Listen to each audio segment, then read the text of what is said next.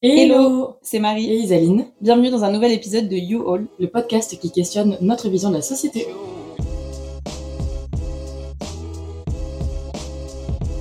Disclaimer, pour information, cet épisode contient des éléments de ma vie personnelle. Si en écouter ne vous met pas à l'aise, je vous encourage donc à ne pas écouter cet épisode. Et je pense notamment aux personnes que j'accompagne en thérapie qui pourraient tomber sur ce podcast. Merci. Aujourd'hui, c'est moi qui lance ce sujet. Ouais.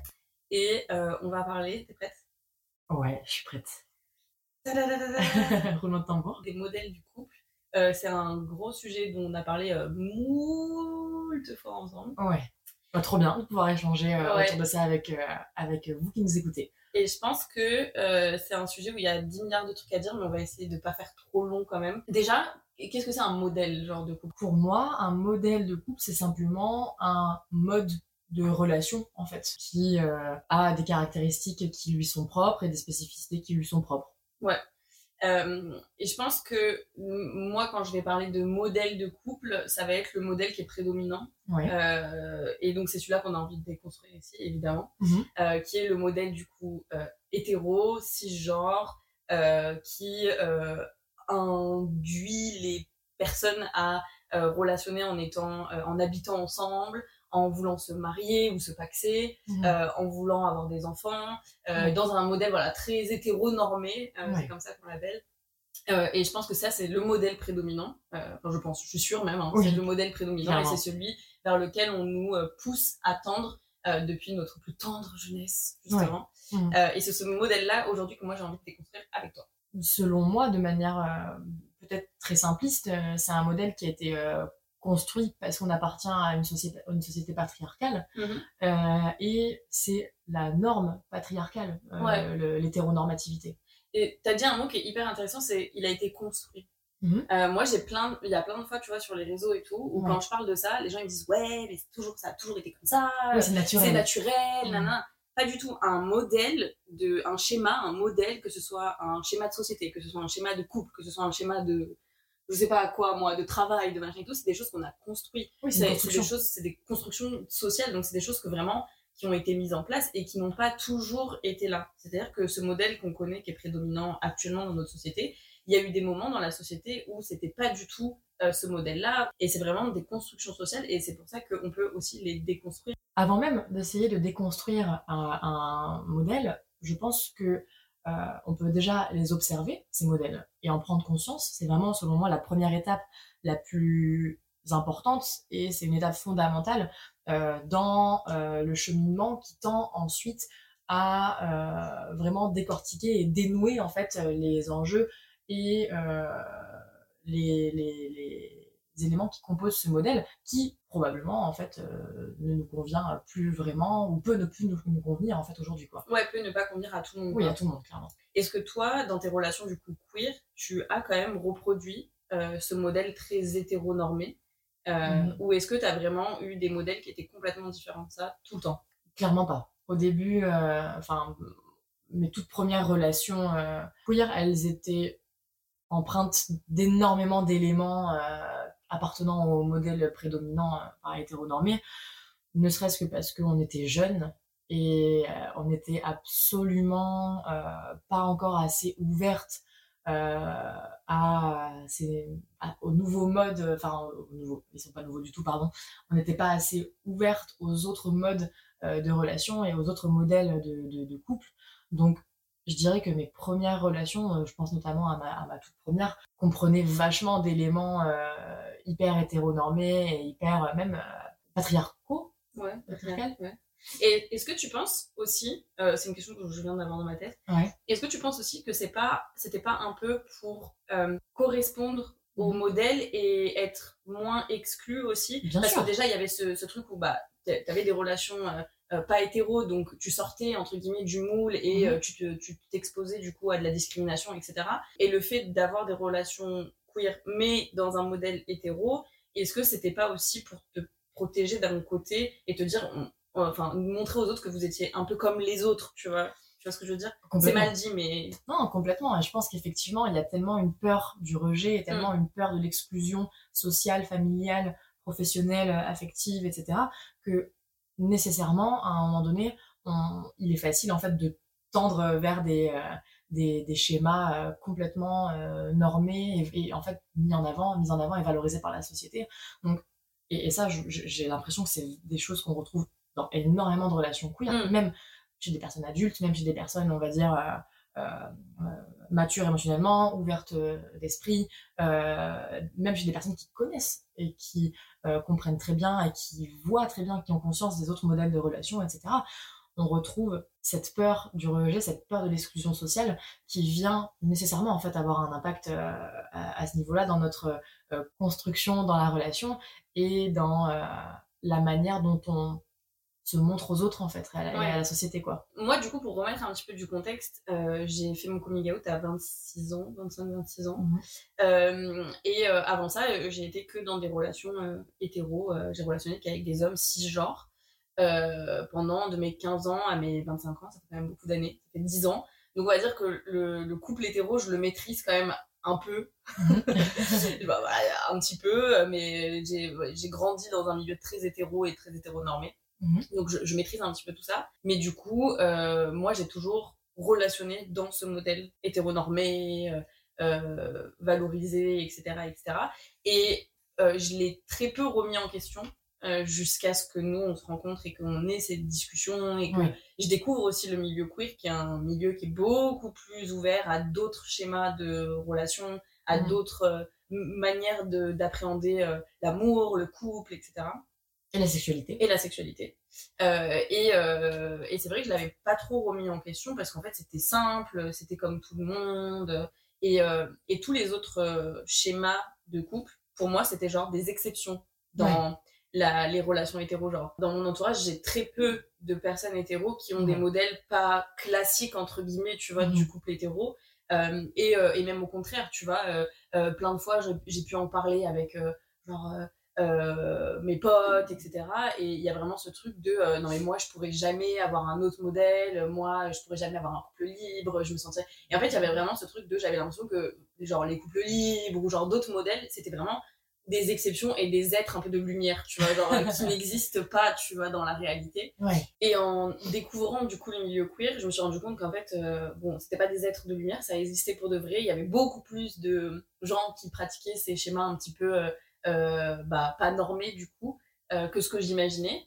Et, euh, et, du coup, moi, je me pose la question, toi, quand est-ce que tu as commencé à comprendre et à, entre guillemets, découvrir qu'il y avait d'autres moyens de relationner? Mmh. Et quand est-ce que tu as un peu remis en cause tous ces schémas-là? Genre, à quel moment dans ta vie, qu'est-ce qui a fait que tu as eu un déclic? Euh, je pense que j'ai pas forcément eu un déclic. Je pense que c'est un processus qui a, qui s'est vraiment euh, construit avec le temps dans mon, dans mon système de valeurs et dans ma façon de voir les choses. Euh, j'ai toujours construit des cercles sociaux plutôt queer, en fait, ayant fait mon coming out quand même assez tôt, je crois que c'était vers 15-16 ans.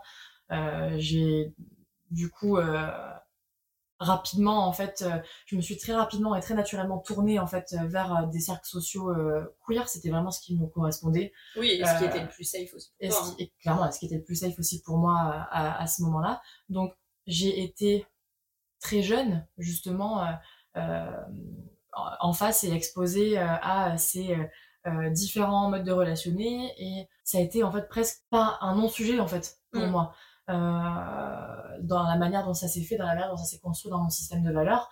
Euh, je me suis jamais retrouvée à me prendre, euh, excusez-moi le terme, une claque dans la gueule à un moment donné en me disant ah ouais, waouh, ça existe. Moi l'année dernière. et, justement, moi, je te moi quand j'ai découvert ma pansexualité, waouh. et justement, je te retournerai la question parce que ce sera intéressant, je pense, de confronter ton point de vue au mien. Mais ouais, j'ai pas eu de déclic. Ça s'est vraiment construit dans le temps parce que j'ai été euh, j'ai existé dans ce milieu en fait depuis très jeune. Et ça m'a toujours paru en fait très euh, entre guillemets naturel en fait de euh, tous ces tous ces modèles tous ces modèles là et alors moi la question du coup que j'avais c'est qu'est-ce qui s'est passé dans ta tête dans ton système de valeurs en fait à quel point le fait de m'avoir rencontré le fait d'avoir du coup vraiment mis les deux pieds dans un milieu beaucoup plus queer à quel point ça t'a mis une claque dans la, dans la figure quoi? Bah alors, je pense que j'ai entre guillemets de la chance d'être tombée sur toi parce que bah, t'es psy, t'as justement déconstruit déjà toutes ces choses-là, etc. Et tu vois, j'aurais pu rencontrer euh, une meuf euh, qui est très hétéronormée aussi dans ses relations et où euh, j'aurais pas forcément eu la même expérience de la découverte de ma sexualité et de, du milieu queer, etc., qui aurait été beaucoup plus normée. Restreinte en fait. Ouais, restreinte. Mhm. Euh, mais effectivement, euh, euh, depuis que nous, on s'est rencontrés, j'ai découvert un monde, mais vraiment, on dirait Charlie la chocolaterie, c'est un truc fabuleux, où tout ce que j'avais construit comme schéma sur plein de sujets, hein, que ce soit le couple, que ce soit la sexualité, que ce soit tout, Les relations en fait. les relations, euh, c'est- pas c'est effondré parce que je dirais pas comme ça, ça comme ça parce que ça fait très dramatique, tu vois, mais où en fait je me suis rendu compte que j'avais pas la vérité absolue et que tous ces schémas-là, ils étaient pas, c'était pas genre obligé que ce soit ceux-là qui, qui régissent ma vie, tu vois. Mhm. Genre que je pouvais en choisir d'autres, qu'il y avait d'autres options, qu'il y avait d'autres choix. Ouais. Après, comme tu as dit juste avant, euh, je pense que c'est un processus qui est long. Ouais. Euh, j'ai grandi pendant 25 ans en étant persuadée que euh, il fallait que je vive avec la personne, qu'il fallait que ce soit un mec, qu'il fallait que j'ai des enfants un jour, que bah, nan, nan, nan, nan. Alors moi j'avais commencé à déconstruire des- pas mal de choses quand même avant qu'on se rencontre. Je pense que ça a aussi joué dans dans ma déconstruction, euh, dans la rapidité de ma déconstruction Ouais. sur certains sujets. euh, parce que bah, euh, je suis engagée, je suis féministe, donc j'ai lu des choses, je me suis informée, tu vois, je pars pas de zéro dans la déconstruction des schémas, on va dire. Mhm. Euh, donc tu vois, déjà avant qu'on se rencontre, je voulais pas d'enfants, Ouais. euh, je voulais pas me marier, donc voilà, il y, avait quand même, un- il y avait quand même euh, La une porte- base. La porte était entrouverte. Voilà, la déjà. porte était entrouverte, mais c'est vrai que du coup, j'ai découvert d'autres schémas et, et j'apprends à déconstruire euh, tout ça euh, depuis qu'on est ensemble. Mais comme tu dis, voilà, c'est un processus qui est assez long et, et tu peux pas euh, en une année déconstruire 25 ans de schémas sociaux qu'on t'a implantés dans la tête à coups de marteau. euh, tu vois, c'est pas possible. Donc j'ai déconstruit des choses, mais effectivement, ouais, j'ai un peu pris une, une petite claquonnette, on va dire, de Ouais. me dire genre, waouh, en fait, je, je peux faire autrement. Et, et surtout, en fait, dans cette communauté-là, je vais pas être jugée de faire autrement. Ouais. Euh, parce qu'il y a aussi ça, c'est que le modèle hétéro, il est tellement Implanté. implanté euh, chez les hétéros, justement, euh, que quand tu sors un peu de ce modèle-là, tout de suite, c'est des jugements, c'est de l'incompréhension, et du coup, ça donne pas envie de Mhm. sortir de ce modèle-là aussi, tu vois. Alors que bon, dans le milieu queer, euh, tu peux faire à peu près tout ce que tu veux, les gens sont là, ah ok, cool, t'es heureuse, t'es heureux, bah ouais. À partir du moment où tout le monde est consentant. Oui, bien sûr. Euh, de- je veux dire, tu peux avoir n'importe quel modèle de relation avec ton partenaire plaisante. ou ta partenaire euh, que personne va. Enfin, tu vois, les gens ils vont dire t'es heureux, t'es heureuse, bon bah cool, tu vois. Genre, euh, moi j'aurais pas fait ça comme ça, mais ok, cool, tu vois. Mm. Et du coup, c'est ça, ça laisse plus la liberté aux gens d'être qui ils ont envie d'être dans leur relation. Du coup, j'avais une autre, une autre question. Est-ce qu'il y a des choses là, encore actuellement, que t'as pas du mal. Alors, t'as pas déconstruit, mais que t'as, enfin, du mal encore à, à, à appréhender, que t'as du mal, Ouais. sur lesquels t'as un peu du mal encore à cheminer, quoi. Ouais, bien sûr. Euh, que vous soyez toutes amies avec vos ex, là, les lesbiennes. Je peux plus vous voir. c'est pas un cliché, c'est la vérité absolue. Ouais, je, je, je crois que. Il y a un truc, hein. Je crois qu'il y a un truc. Ouais, ça j'ai du mal. Euh, tu vois, dans les relations hétéro, euh, genre. Enfin. On va, mais- on va pas faire des, on veut pas faire des généralités. Hein. Non, mais dans mes relations, enfin, je parle aussi de mon expérience et, et de manière quand même assez générale, puisque, comme je dis, j'ai quand même 10 ans d'hétérosexualité derrière moi euh, Ouais. et mon, mon cercle social est quand même très très hétéro, donc euh, j'ai aussi euh, les expériences de mes potes, de mon entourage, etc. Euh, c'est très rare que euh, des personnes hétéros qui se séparent restent vraiment très amies. Mhm. Euh, tu peux rester en bon terme. euh, j'ai tenté de rester en bon terme avec mon ex, par exemple, tu vois. Mais euh, soit ça, ça se finit pas très bien, euh, Ouais. soit... euh, Ça s'effrite. Ouais, ou soit c'est juste vraiment tu restes en bon terme. Mais c'est rare que euh, ça, ça devienne ton BFF, quoi, tu vois. Mhm. Alors que bon, euh, on va pas se mytho, euh, chez les lesbiennes, il y a quand même un truc où pas- très très amis, ou même, même chez pas- les personnes queer en fait en Ouais. général. Vous restez très amis, mais très amis, euh, genre vraiment amis quoi. Genre euh, vous faites des soirées ensemble, vous pouvez aller bruncher ensemble. Euh, genre il y en a avec carrément, elles deviennent BFF et tout. Enfin genre pour moi c'est un délire, tu vois. C'est un truc Mm. j'ai vraiment du mal à, à, à concevoir, à Mm. concevoir ça comme ça en fait, tu vois. Genre je mets quand même un- une barrière entre bah c'est mon ancienne vie euh, et il y a ma nouvelle vie et genre je pense que j'aurais aucun problème à rester en bon terme avec euh, un ou une de mes ex tu vois Mhm. mais de là à être amie genre plus plus avec cette personne ouais j'ai c'est un truc que j'ai encore du mal à, à concevoir Euh, je pense que je suis pas sûre que ça change Ouais. qu'après euh, il y a d'autres choses euh, sur lesquelles j'ai déjà fait des énormes cheminements et je pense dès le début où on s'est mis ensemble genre c'était déjà plus ou moins acté dans ma tête et tu m'as juste aidé à mettre un peu des mots dessus. Mhm. Ça va être notamment le fait de vivre ensemble. Toi comme moi, on a eu des relations euh, passées qui euh, répondaient pas mal à certaines injonctions, on va dire, sociétales de euh, il faut euh, à un moment donné habiter avec ton ou ta partenaire parce que euh, euh, c'est bizarre euh, si c'est pas le cas, euh, euh, etc. Donc on a eu toutes les deux des relations où on a euh, habité euh, avec euh, nos partenaires respectifs et en en discutant en fait dès euh, les tout débuts en fait de notre de notre rencontre euh, Mhm. toutes les deux, on s'est rendu compte que ça avait été en fait la plupart du temps, voire à chaque fois, euh, le début de la pente descendante. Ouais, un des éléments en Ouais. tout cas euh, déclencheurs de nos ruptures. Ouais. Et d'une pente en fait assez descendante au niveau de nos, de nos relations et de, la, et de la dynamique de couple. Bon, déjà, il faut savoir que du coup, on habite à distance. Ouais. Déjà, ça, c'est un élément euh, qui est quand même assez important à prendre en compte. Et qu'on a et qu'on est attaché en fait à, aux endroits où on habite toutes les deux. T'es attaché à Paris, je suis attachée à, à Montpellier. T'as pas envie d'habiter à Paris Et j'ai pas envie d'habiter à j'ai Paris. pas envie d'habiter à Montpellier. Donc déjà, ça c'est un élément hyper important. On s'est tout, on s'est tout de suite dit que il y en aurait eu du coup une qui devrait faire la concession de sa vie, euh, et c'est pas envisageable pour Ouais. nous pour l'instant. Euh, on n'exclut pas l'idée que l'on puisse à un moment donné habiter dans une ville Commune. commune, mais toujours pas ensemble. Et pourquoi du coup est-ce qu'on a choisi de pas habiter ensemble Simplement que euh, tout le monde n'est pas fait pour habiter ensemble et c'est ok. Euh, c'est pareil, on a, je trouve, dans les relations, il y a une injonction à la compatibilité Mm. euh, inconditionnelle. C'est-à-dire que pour être En pour couple. être en couple et pour être vu aux yeux, aux yeux de la société comme bien en couple, il faut être compatible. Ça c'est vraiment le mot. qu'on ne voit pas quand tu fais les guillemets avec les, Ah oui, c'est vrai. les guillemets avec, avec les doigts, il faut que tu dises en- entre guillemets. il faut, il faut être entre guillemets du coup compatible. Alors ce mot, c'est vraiment pour moi le mot euh, un peu genre mystique quoi. Et Ouais, voilà, genre, euh, on a 79% de, compatibilité, on peut pas être ensemble, il faut au moins qu'on ait 90%.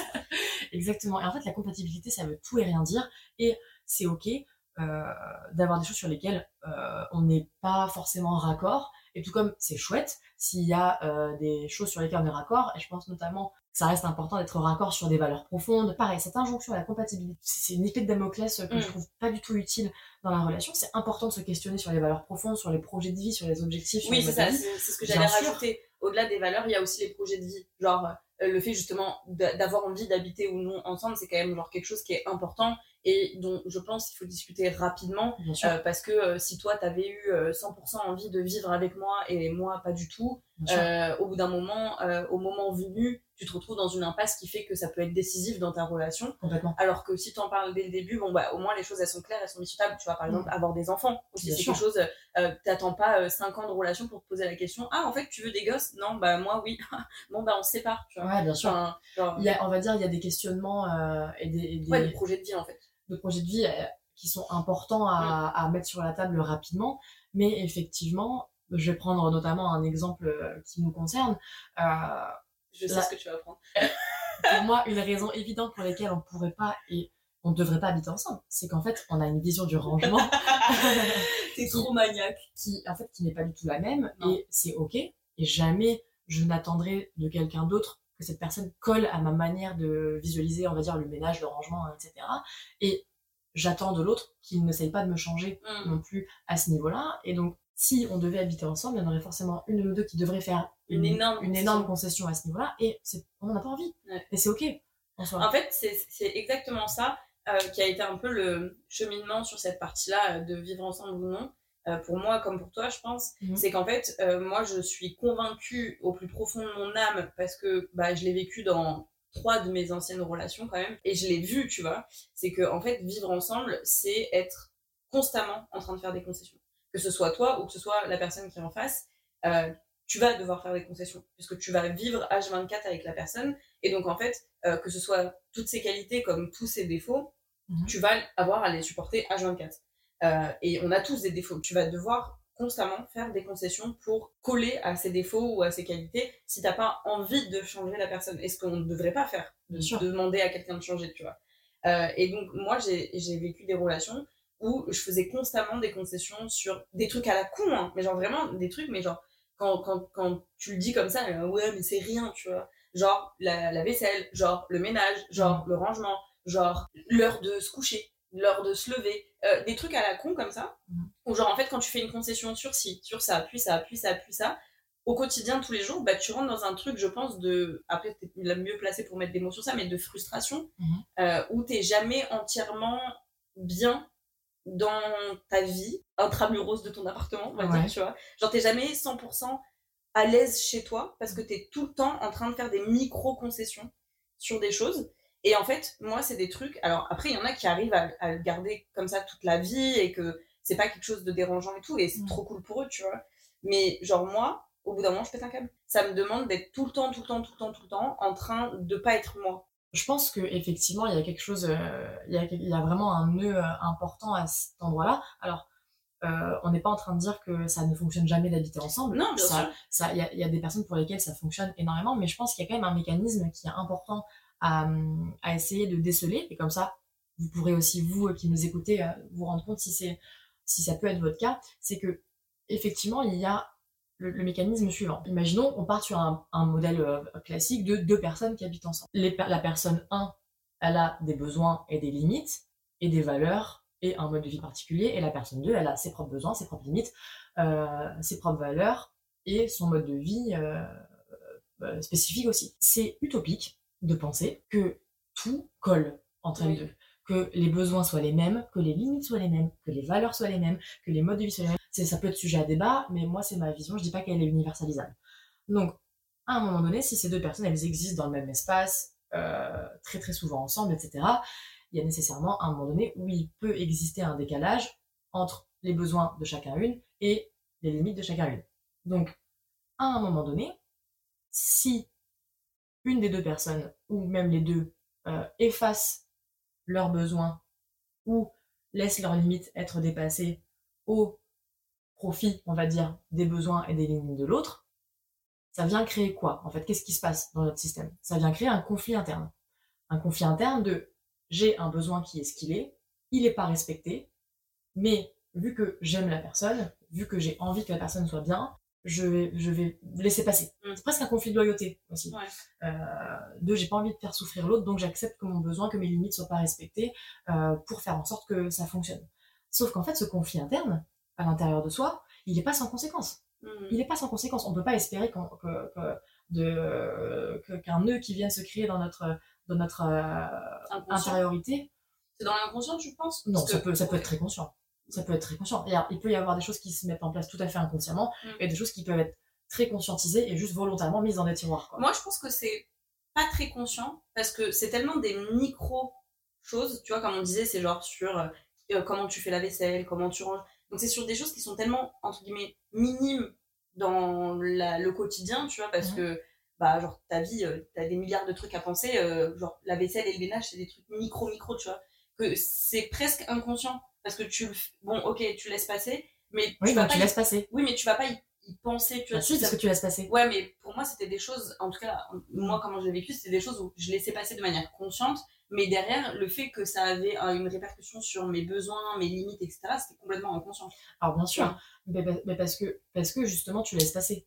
En fait, tu as ce mécanisme, as ce mécanisme, euh, on va dire, euh, volontaire et conscient de laisser couler. C'est-à-dire que tu te retrouves devant le lave-vaisselle, j'invente une situation, tu te retrouves devant le lave-vaisselle, ça fait trois jours qu'il n'est pas vidé, alors tu as demandé à ton partenaire de le vider. Et déjà, t'as dû demander. Bref, on en... c'est un autre sujet. Mais euh, t'es là et t'as ce soupir de... Mm. Donc rien que ça, c'est que t'as conscience qu'il y a un problème. Ouais. Rien que ce, rien que ce, ce, ce moment-là où t'es en mode... C'est que t'as conscience qu'il y a un problème. Ou du moins qu'il y a quelque chose qui te convient pas. Ouais. Qui n'est pas encore nécessairement un problème. Et si là tu te dis... Et que tu te mets à le faire, et que tu ensuite tu fais ta journée, et que tu laisses passer, sans en faire un sujet, sans en faire euh, quelque chose que tu, que tu veux discuter avec euh, ton partenaire, ben, le mécanisme de je laisse passer, il est, il est, Il est il volontaire. Mm. Par contre, effectivement, tu mets la chose dans un tiroir, et ce tiroir, à l'intérieur de toi, tu peux, à un moment donné, effectivement, l'oublier. Mm. Et c'est là où ça devient quelque chose qui euh, devient plus inconscient. ouais. Et Je suis la spécialiste de mettre des trucs dans des tiroirs. ça t'a pas aidé, non, Et le problème, et c'est ce que je dis, en tout cas, il y a deux choses que je dis beaucoup à toutes les personnes que j'accompagne. La première, c'est c'est pas parce qu'on met un truc dans un tiroir que ça arrête d'exister. ça ne marche pas. C'est un mécanisme de protection qui est très aidant dans des contextes, Mm. mais sur le long terme, c'est pas viable. Ouais. Ça met nécessairement en souffrance à un moment donné. Donc ça, c'est la première chose. Et la deuxième chose que je dis souvent aux personnes que j'accompagne, c'est que effectivement, toutes ces petites actions que tu, qu'on peut laisser passer, sur lesquelles on peut faire des concessions, c'est comme des gouttes d'eau, d'accord? Une goutte d'eau en tant que telle, on est d'accord, c'est inoffensif. C'est pas grand-chose. Le problème, c'est que tu fais tomber une goutte d'eau toujours au même endroit, tu reviens 5 ans plus ouais non, ça creuse la roche. Effectivement, si cette goutte d'eau qui est inoffensive, elle creuse la roche, ou même c'est une goutte d'eau, elle peut remplir un vase hein, et le faire déborder. C'est-à-dire que si ton vase, il est à ras-bord, bah, la moindre goutte d'eau, elle le fait déborder. et pourtant, la goutte d'eau en tant que telle, elle est, elle. Elle est inoffensive. Mais c'est l'accumulation, en fait, qui, là, devient un problème. Et donc, je reviens à mon histoire de conflit interne. Si tu as un conflit interne qui est là pendant trop longtemps, il y a des conséquences. Même si tu essayes de le mettre dans un tiroir, encore une fois, ça n'arrête pas d'exister. Et ça peut être déclenché du coup par n'importe quoi. Et par des choses sur lesquelles tu n'as pas le contrôle. Parce que tu contrôles pas ton partenaire, tu contrôles pas ton environnement, et en fait c'est une situation qui du coup devient plutôt instable pour ton intégrité psychique en fait. Mmh. J'ai l'impression, en tout cas j'ai l'impression que c'est pas sécurisant. Non, j'en reviens à la petite phrase que tu as dit là tout à l'heure en disant euh, euh, si tu as demandé à ton ta partenaire de, euh, de sortir le enfin, sortir les trucs du lave-vaisselle et tout, je pense qu'il y a vraiment un truc, en tout cas moi je l'ai beaucoup expérimenté dans le couple hétéro, donc là je parle vraiment que du modèle très hétéro, genre c'est de d'avoir l'impression d'être la daronne de l'autre.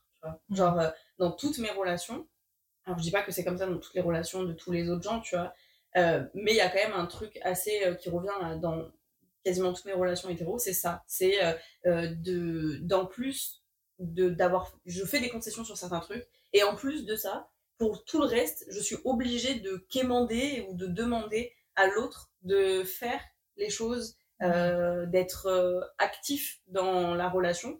Et je pense que c'est des trucs qui m'ont épuisé. Genre, ça m'a fatigué, quoi. Tu vois, genre, ouais, je, je quoi. tu vois, genre, et c'est vraiment un truc euh, où je pense que c'est aussi ce qui a fait que je veux plus vivre avec quelqu'un. parce qu'en fait, si c'est sale chez moi, si c'est pas rangé, si en fait, je peux m'en prendre qu'à moi-même. Mm. Et si je veux que ça soit rangé, je le fais. Et en fait, euh, depuis que je vis seule, malgré le fait qu'on soit en couple, et je me faisais la réflexion, genre hier ou avant-hier, je crois, je me disais, mais en fait, je fais exactement la même chose que quand j'étais en couple, mais pour moi, en fait. Enfin, genre, avant, je le faisais à la place d'eux et pour quelqu'un d'autre. Et maintenant, en fait, quand je le fais, je fais exactement. J'ai pas plus de charge mentale, j'ai pas plus de charge de travail domestique, etc. À la, à la finalité, c'est que pour ma gueule, tu vois. Oui, et ça dépend que de toi. Et ça dépend que de moi. Alors qu'avant, j'avais la même charge mentale, je faisais le même travail domestique, mais pour quelqu'un d'autre en supplément. Mhm. Genre flemme. Enfin, moi j'ai la flemme en tout cas. J'ai l'impression, en tout cas, quand on reprend, euh, quand on revient justement à cette, euh, à cette idée de, euh, des modèles, on va dire, relationnels, et donc du modèle prédominant, hétéro-normé, etc., c'est que toute construction, tout modèle implique nécessairement la construction de rôles dans ce modèle. Et s'il y a une distribution des rôles, nécessairement que on a intégré le fait qu'il fallait qu'on ait qu'on joue ce rôle. Et, mais et d'ailleurs, la distribution dans le modèle hétéronormé, la distribution des rôles, elle n'est pas équitable. Même dans les relations de gens jeunes, mhm. comme moi j'ai pu avoir, euh, on, reproduit les modèles qu'on a vus chez nos darons, tu vois. Bien sûr. Et enfin, désolé pas vraiment, je pense qu'ils écouteront jamais ce podcast, mais on sait jamais, tu vois. Mais genre, moi, quand je vois mes darons, c'est un daron de 60 ans, hétéro, qui a été construit dans ce modèle-là de ouf, et genre, il n'est pas capable de faire les courses. Mon père ne sait pas faire les courses. Hmm. Genre, il est. Genre, les peu de fois où il va faire les courses, genre, il est capable d'appeler ma mère pour dire je prends quoi comme steak haché, quoi. Et du coup, bah, forcément, on reproduit ce qu'on a vu. Alors, en ayant. En grandi dans une société qui déconstruit un peu plus ce modèle-là, donc on le reproduit peut-être à un niveau un peu moindre en exigeant davantage d'implication de mes partenaires, etc., etc mais on, on finit toujours par le reproduire, tu vois. Euh, jusqu'à jusqu'au moment, où on, décide où on décide qu'on n'a plus envie. C'est ça. Où on déconstruit vraiment et on va comprendre ce qu'on est en train de faire là. D'où ça vient pourquoi comment qu'est-ce qu'on peut faire d'autre comment on peut choisir de vivre autrement etc et, c'est ça que je trouve euh, intéressant euh, dans l'ouverture justement aux autres aux autres modes de relation etc c'est que il y a et je pense notamment du coup au modèle par exemple de euh, de relations ouvertes, le polyamour. Euh, alors, c'est pas toujours le cas, et encore une fois, on va pas faire de généralité, mais il y a une volonté de déconstruire les rôles.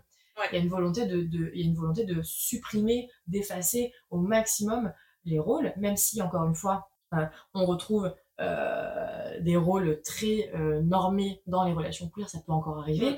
Euh, il y a quand même cette volonté évidente d'effacer un maximum les rôles, de les remettre en question, de les observer et de pouvoir faire autrement. Finalement, une question un petit peu euh, que je trouve plutôt importante, c'est qu'est-ce qu'on peut faire pour, en tant que personne, cheminer là-dessus? Qu'est-ce qu'on peut, comment est-ce qu'on peut essayer de remettre en question le modèle dans lequel on est? Comment est-ce qu'on peut essayer de déterminer si ça nous convient, si ça ne nous mm. convient pas, si on aimerait faire autrement? Bah, Je pense que ça, c'est une réponse que je vais te donner à beaucoup d'épisodes, mm. c'est de s'informer. Genre, je pense que, et c'est dans, dans, à tous les niveaux de vie, à tous les, dans toutes les thématiques, etc., je pense que l'information, c'est la clé pour prendre des décisions. Mm. Euh, et je pense qu'on est dans une société où il y a beaucoup de désinformation, mais aussi euh, peu d'informations sur euh, des sujets cruciaux euh, qui sont les sujets de notre vie de tous les jours, tu vois, parce que c'est quand même ce qu'on vit tous les jours, donc c'est quand même un sujet ultra important en réalité. Bien sûr. Donc je pense que la première chose, c'est d'aller s'informer en lisant des livres, en lisant des blogs, sur les réseaux sociaux. Maintenant, il y a genre des millions et des millions de contenus sur toutes les thématiques, sur tous les... Euh, voilà, on peut tout trouver gratuitement. Euh, il y a des bouquins qui sont géniaux pour euh, lire, enfin pour est-ce qu'on fera, est-ce qu'on fera du coup, c'est qu'on vous mettra des références euh, là dans les dans la description du podcast, de livres, de, podcasts, de comptes de compte Instagram ou TikTok. Donc c'est d'aller chercher cette information, même si c'est des choses que vous n'avez pas forcément envie de mettre en place ensuite. Tu vois, par exemple, on parlait des couples libres, tu peux très bien t'informer sur bah, suivre des comptes Instagram ou lire des livres de personnes qui ont ce schéma de de relation eux euh, et d'aller euh, juste écouter en fait ce qu'ils ont à dire, euh, essayer de, de, de, comprendre pourquoi ils ont fait ce choix-là, qu'est-ce que ça implique, mm. comment ils se sentent depuis machin, enfin tu vois, tous ces trucs-là, ne serait-ce que pour juste savoir que ça existe et, et, le comprendre, ça c'est hyper important. Et je pense qu'une fois que tu as compris un petit peu d'où vient ton schéma à toi que tu as actuellement dans ton couple, qu'est-ce que ça implique aussi, parce que chaque schéma et chaque décision implique forcément Il y a des, enjeux, des, choses derrière. Euh, et donc, je pense qu'une fois que tu as compris ça, tu peux te dire, OK, euh, je sais d'où ça vient, je sais pourquoi j'ai ce schéma-là. Mm. Euh, est-ce que je suis en phase déjà avec ça? Est-ce que c'est vraiment un choix que j'ai fait moi ou est-ce que c'est un choix que la société m'a plus ou moins imposé depuis jeune? Et est-ce que j'ai envie de le perdurer, ce choix-là, tu vois? Mm. Et ensuite, te dire, ok, j'ai envie de le perdurer, mais je sais pas, j'ai pas forcément envie que tel et tel enjeu vienne, tu vois, parasiter, parasiter le truc. Euh, donc, est-ce que je choisis euh, tous les éléments de ce schéma ou est-ce que j'en pioche juste un petit peu là, un petit peu là, un petit peu à gauche, un petit peu dans l'autre schéma, machin, pour construire mon propre schéma à moi, tu vois, euh, qui peut qui peut être sur la base du schéma très hétéronormé, tu vois, Bien sûr. tout en allant par exemple te dire bah ok, moi j'ai envie d'habiter avec mon partenaire parce que c'est quelque chose ou ma partenaire parce que c'est quelque chose qui me qui me fait kiffer. Euh, par contre, j'ai pas envie d'avoir d'enfants, j'ai pas envie qu'on se marie, j'ai pas envie euh, d'être dans une relation monogame. Genre, tu vois, tu peux aller chercher genre des bouts de schéma dans le schéma hétéro euh, normé, tu peux aller chercher un bout dans le schéma des relations libres, tu peux et construire ton propre schéma. Et après, qu'est-ce qu'on peut faire? Je pense beaucoup communiquer. Oui, c'est ce que c'est ce que j'allais dire. Je pense que c'est hyper important de se questionner avec votre ou vos partenaires sur les rôles que vous tenez mm. euh, et sur si ces rôles vous conviennent en fait tout simplement et c'est tout le monde n'a pas toujours conscience des rôles euh, qu'elle joue et c'est d'autant plus important d'aller observer ça en fait dans notre fonctionnement et dans le fonctionnement de nos partenaires parce que si on n'a pas conscience des rôles que l'on joue on peut difficilement les remettre en question si nécessaire et également je vous encourage à questionner encore plus vos besoins, vos envies et vos limites. Ça, ça va être un travail déterminant. C'est-à-dire que ouais, c'est des choses qu'il faut faire régulièrement. Oui, parce que ça change. Parce que ça peut être changeant. Bien on sûr. grandit, on évolue. La situation, ta situation de vie, elle évolue. Bien sûr. Et donc ton rôle dans le couple peut, enfin dans le dans la relation en tout cas peut évoluer et tes besoins et tes limites aussi. Bien sûr. Et on est on est on oublie souvent que en tant qu'être humain, on est, on est des êtres à nature changeante et c'est ok. On a du mal euh, la plupart du mm. temps à, à à assumer et à intégrer le fait et à accepter le fait que l'on soit changeant. Et pourtant, on est des êtres changeants. Et ça implique donc que nos besoins changent, que nos limites changent, ou pas, hein, mais il y a de grandes chances pour que vos besoins dans votre vie, à un moment donné, ils, finissent par changer, que vos limites aussi, elles finissent par, par bouger un petit peu, que vos envies, elles ne soient plus les mêmes, qu'elles évoluent, elles sont tout le temps légitimes. Les nouvelles sont tout le temps légitimes et les anciennes ne sont pas moins légitimes parce qu'elles ne sont plus là aujourd'hui. Mm. Ça, c'est important aussi de le dire. Donc, allez à la rencontre de vos besoins, allez à la rencontre de vos envies, régulièrement. interrogez-vous, questionnez vos limites, questionnez si tout cet ensemble-là est respecté au mieux dans votre relation, dans vos relations, et posez-le sur la table avec vos partenaires. Ça, c'est pour moi hyper, hyper important. Je sais pas ce que t'en penses. Ouais, et je pense que c'est quelque chose à faire, comme on le disait tout à l'heure, dès le début, donc très tôt dans la relation. Mm. Euh, tu vois, on a tendance à un peu, genre, euh, euh, avoir ce début de relation dont on parlait aussi dans l'épisode précédent, qui est tout beau, tout machin et tout, et où on va pas forcément... Très idéalisé. Ouais, très idéalisé, et où on va avoir tendance à pas vraiment poser ces questions-là, justement parce qu'on n'a pas envie de gâcher, se gâcher, entre guillemets, tu vois, ce moment-là, et machin et tout. Et en fait, tu te retrouves au bout d'un an à te poser des questions ou à te rendre compte de trucs, Ouais. et où euh, tu commences à faire face aux problèmes.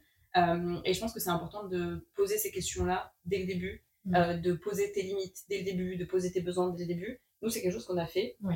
qu'on fait très souvent d'ailleurs, tous les trois jours. non, peut-être pas, mais euh, c'est vraiment quelque chose qui est important à faire aussi dès le démarrage, tu vois. Ouais. La- la- cette, cette partie de questionnement et de questionner les rôles, etc., qu'on a, et Tout les fait. envies et les besoins, etc. Moi, j'ai euh, beaucoup de personnes que j'accompagne avec qui je discute de ça. Et quand je leur dis, mais vous savez, vous pouvez exprimer euh, vos besoins et vos limites euh, enfin, rapidement et le plus possible, ces personnes-là vont me répondre Ah, mais non, mais euh, j'ai peur, peur. peur, j'ai peur de brusquer, euh, j'ai peur de brusquer l'autre, j'ai peur de faire peur à l'autre, c'est trop d'engagement, etc.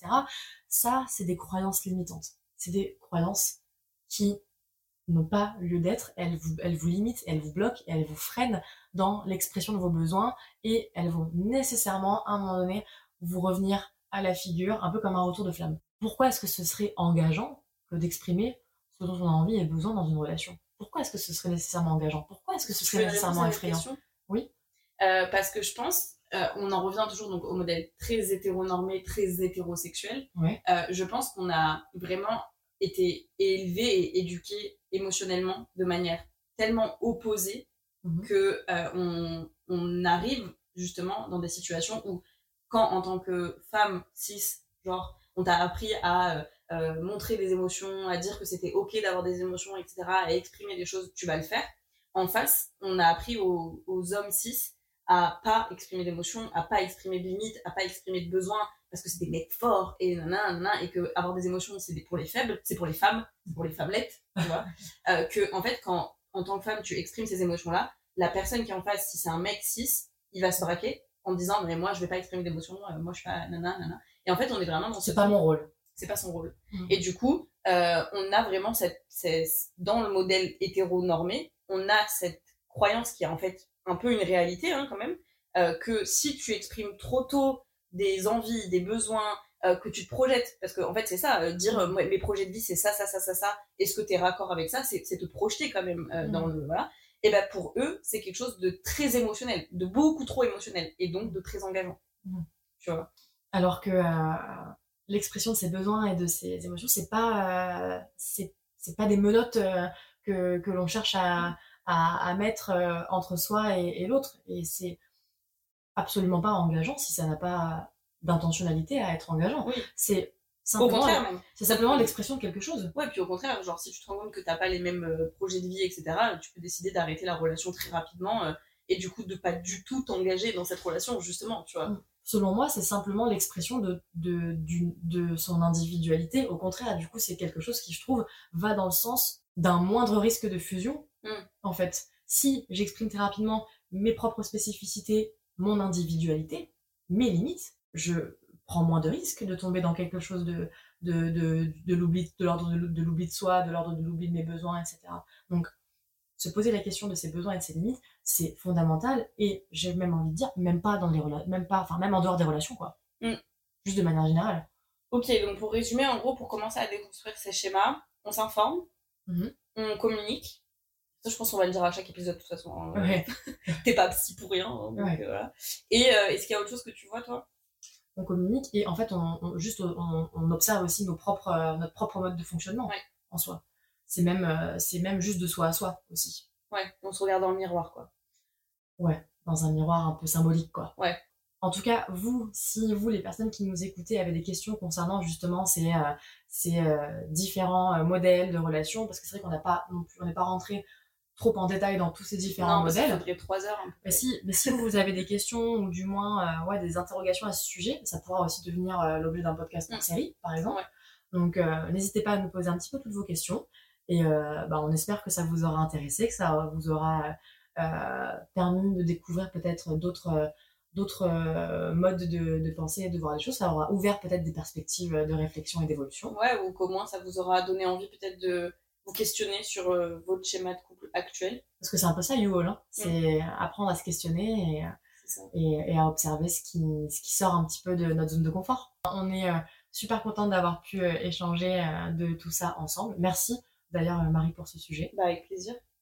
Et on se retrouve bientôt pour un nouvel épisode. Ouais. À bientôt. À bientôt. Salut.